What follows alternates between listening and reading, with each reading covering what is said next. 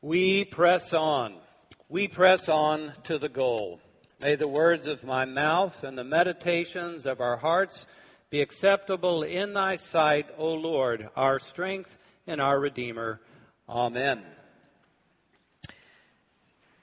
Preachers say that before they preach, and now you know the psalm that it comes from, because if you were paying attention, it may have leapt out in your mind that this is the psalm, in fact, that those words come from. Well, what is it? What is it that enabled both Paul of Tarsus and Francis of Assisi to be so effective in this world? What is it that made them both so effective in this world? Clearly, it was humility. Humility. Both Paul and Francis died with Christ they died to a former way of life, and both put on Christ in holy baptism, both Paul and Francis. They put on the humility of Christ, but they did something more. They kept it on. They kept the humility of Christ through daily decisions. And finally, Christ began to share his humility with them until the humility of Christ, which is amazing, became the humility of Paul and the humility of Francis. Because if we know about the lives of Paul and Francis, we know that they were full of the humility of Christ.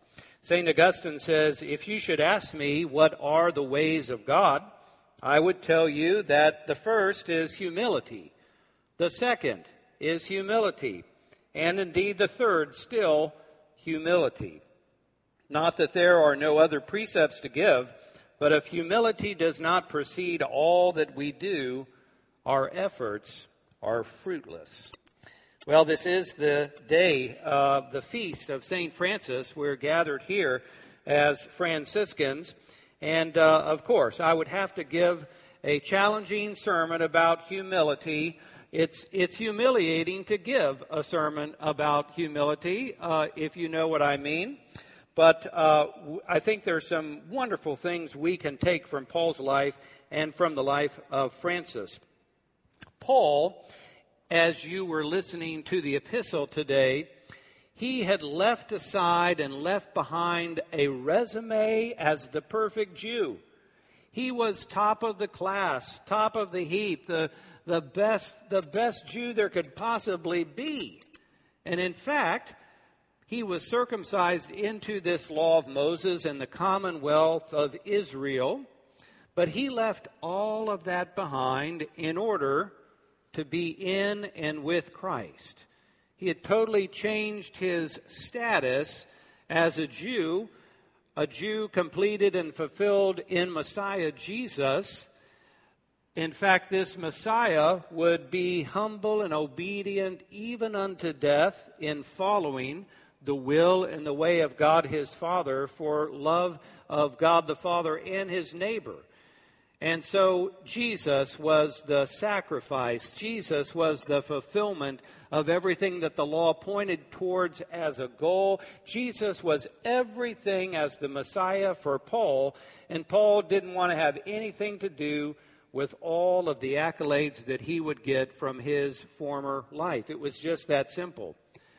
The law cannot save Paul from sin and death. Jesus, the Messiah, can. And that's the entire point for Paul. So Paul said, I will just count all of that as loss in order to gain Christ, my Lord, my Savior, my God who can save me from sin and death. And each of us, of course, have the very same proposition. Paul could have walked around with a great status, but he chose humility. He chose persecution. He chose hardship for the rest of his life to his dying day. He died for aligning himself with Jesus the Christ. Well, St. Francis did the same thing. He left his upbringing uh, in his uh, emerging upper class family that was just right on the outskirts of being considered a part of the nobility. His father had made so much money, and he left all of the cultural norms that would have been normal for someone in his status to be in union with Christ. In order to seek the way of Christ that was described by Jesus in the Gospels. Most of the time, we don't talk about Francis this way, but Francis was a literalist. right? Francis took what Jesus said literally. He took it all the way, embracing humility, embracing lady poverty, not wanting to have any status, any possessions. It was a whole new way of life. But that humble way of Francis gave him a different type of power and influence in the world. St. Bonaventure, who wrote one of the major biographies of Francis, said this The St. Francis had a horror of pride, which is the cause of all evil, and of disobedience, which was its worst offspring. In fact, he did not want to uh, have any of his friars be elevated by a bishop to any place of authority because he worried that with that position of authority, pride would seep up and would ruin the work that he was trying to do in and through his friars. You know, pride in all of us is like whack a mole. Do you know what whack a mole is? Does everyone know what that is? Oh, Okay. Well, uh, who knows what whack a mole is? Okay, good. I'm, I'm, I'm happy. Whack a mole is a carnival type of game. And uh, there's a little, uh, some sort of little creature that pops up, and you whack that, but as soon as you whack that, another little creature pops up. So all you do is you whack all of these moles that come up, because that's how pride works in us. As soon as we think we have one sort of thing settled, another bit of pride comes in because we start to think, oh, well, I've gotten this settled over here. But pride works all the time against us. And so uh, it was something that Francis concentrated on breaking the bondage of pride. One of the uh, books that I consulted for this, and in fact, if you were to only read one book on Francis, it would be John Michael Talbot's Lessons from St. Francis, the Lessons of St. Francis. This is what he says. As Francis saw it, breaking the bondage of pride required nothing less than conversion, or more precisely, a lifelong series of conversions, some small and insignificant, some devastating and earth shaking. Through these daily conversions, God leads us by the hand and shows us again and again that we are not God. Only God is God. And that is certainly true. St. Francis would write, Holy humility puts pride to shame. And all the inhabitants of this world and all that is in the world. St. Francis had it right. Humility brings the entire world to its knees. Our God is a humble God. Both Paul and Francis fell in love with the humble incarnate God, Jesus. The God who came into this creation and into this humanity in order to save it. It's the greatest act of humility in the universe. God is humility. And they got in touch with that and they realized that they could, by remaining in communion with God, take on and become the very humility of Christ Himself and that made all of the difference. Well, I want to touch on three ways that we can participate in humility as we move through our life, as we continue the whack a mole offense against pride because pride will rear its ugly head over and over again. The first way that we permit, uh, participate in humility, which is in some ways receiving a revelation of God and allowing that revelation to have its way with us, the first way, the way that we participate with humility is in our very understanding and reception of God. We believe that God exists, but we also need to believe who we are. We are simply human beings. We are creatures made in God's image. We have a glorious future ahead of us because of God, but left to ourselves, we are struggling. We are finite. We have a limited amount of resources. We have a limited amount of time in this world. We are only one of billions of people on this planet. You see, we're getting smaller and smaller, aren't we? But that's okay. That's okay. That's the humility that we need to have because God is great and we are very, very small. We are beloved children of God, but it's good to be humble before the living God and humble with one another. As we even talk about God, we are already talking about grace and gift. We didn't even ask to be born, but we are. We are born. We are living. Every breath is a gift from God. We are truly in a place of humility as God's children, as a human being in this world. Well, the second way that we participate in this glorious humility is, is how we relate to others. Listen to what Paul said. It's revolutionary. Do nothing out of selfish ambition or vain conceit, but in humility consider others better than yourself. Who talks like this? Where do these words come from? It's like they're from outer space. Can anyone recently remember when anything like this is on television or on a phone or an app or any type of media? We can't even remember anybody talking like this almost because this type of thought is from someplace else other than this world. It's from heaven, it's from God.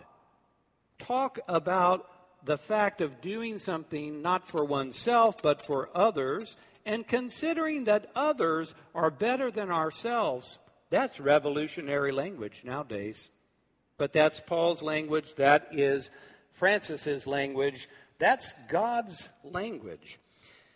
In coming uh, up for this uh, sermon, I consulted a fantastic little book by the former Archbishop of Canterbury, Rowan Williams. And he uh, has a little book called Being Disciples. He has another one called Being Christian that's more, more well known. But Being Disciples. He has a couple of statements about this second participation in humility as we relate to one another, as we view ourselves along with others that I think are really worth looking at. The former archbishop says, For the Christian disciple, human dignity, and therefore any notion of human rights, depends upon the recognition that every person is related to God before they are related to anything or anyone else. God has defined who they are and who they can be by his own eternal purpose, which cannot be altered by any force or circumstance in this world. He does say people do sometimes resist God and are not able to fulfill all God wants for them. But what he's trying to get at is, is that each person has a relationship with God. And it's a relationship that is a type of mystery that we can't enter into. In fact, he says that as we meet and greet other people, we need to meet and greet them as a great mystery because they have a connection with God that we don't have. We have our own connection with God, but each person has their own connection and life with God. So he says, whenever I face another human being, I face a mystery. He also says that being disciples means being called to see others from the perspective of an internal and unflinching, unalterable love. He's a very, uh, a very educated academician. what, what the Archbishop is saying is, is that when you look at someone else, you're looking at someone who is beloved of God. You're looking at someone who is absolutely loved by God, and you can't change that. So, therefore, there's a sense of acceptance of them that they have value and worth and dignity all by themselves before they do or say anything, and that they are God's and God's alone in some ways. I find this very interesting, very important, because we live in a world right now where we have great disagreements and great division. And oh, by the way, if you have not seen The Social Dilemma, The Social Dilemma, it's a Netflix documentary. You have to watch it. You absolutely have to watch The Social Dilemma, the Netflix documentary because it is the people that help create all of the social media who are now having very, very strong questions about whether it's a good thing and how we even go forward with it. So uh, be sure and watch that because they actually admitted that the great divisions that you see in our country coincide with social media.